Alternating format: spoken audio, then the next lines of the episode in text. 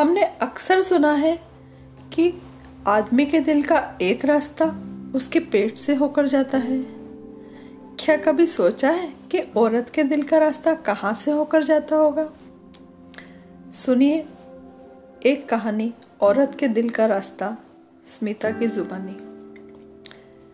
सुनो, नवंबर चालू हो गया है और अब गुलाबी सी ठंड पड़ने लगी है। और पास वाली चाची जान बता रही थी कि इस बार बारिश जोरों की है ना, सो ठंड भी कड़ाके की ही पड़ेगी। और हमारी जो रज़ाई है ना, वो ज़रा पुरानी सी हो गई है और पतली भी। और मुन्नी के जन्म के बाद तो इस बार हम लोग चार लोग हो गए हैं। आप, मैं, अज़ीज़ और सबा। कैसे ठंड जाएगी उस रज़ाई में?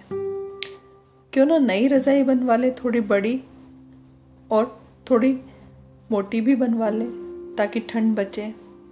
सलीम, नुसरत मैं सब जानता हूँ, तुम सही भी बोल रही हो, पर तुम्हें पता है ना, पिछले चार महीनों से इस महामारी की वजह से मेरे गन्ने के रस की दुकान का ज़रा भी धंधा नहीं हुआ, और ऐसे में पैसे कहाँ से आएँगे?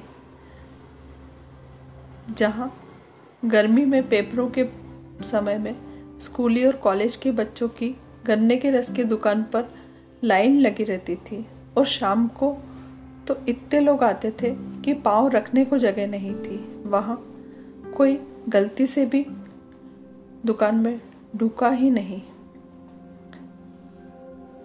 समय ही ऐसा था, हम किसको दोष दे सकते हैं? नुसरत माहौल बदलते हुए, अरे आप चिंता ना करें मैं क्या सोच रही थी ना कि मेरे हाथ की ये अंगूठी ना थोड़ी सी छोटी हो गई है, या यूँ कहे, मैं मोटी हो गई हूँ। नकली हँसते हुए बोली।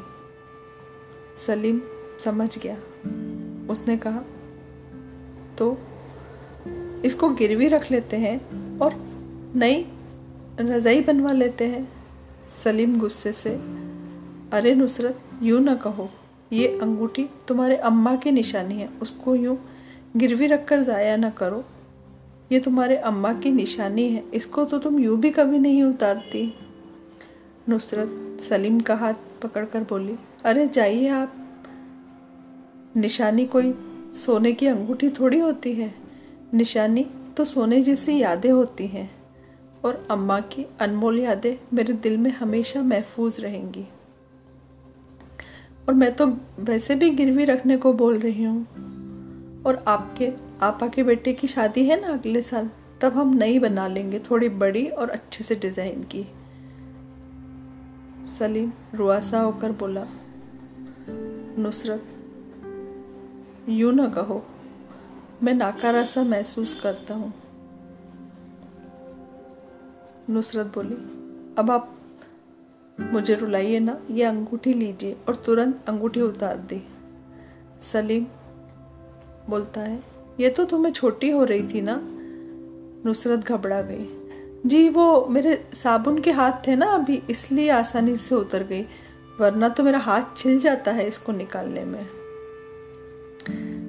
ये सिर्फ़ एक मौलिक रचना है मेरी। मैं कहीं भी ये नहीं बोलना चाहती कि औरत का बलिदान बड़ा होता है। आदमी और औरत दोनों के मिलने से ही परिवार चलता है।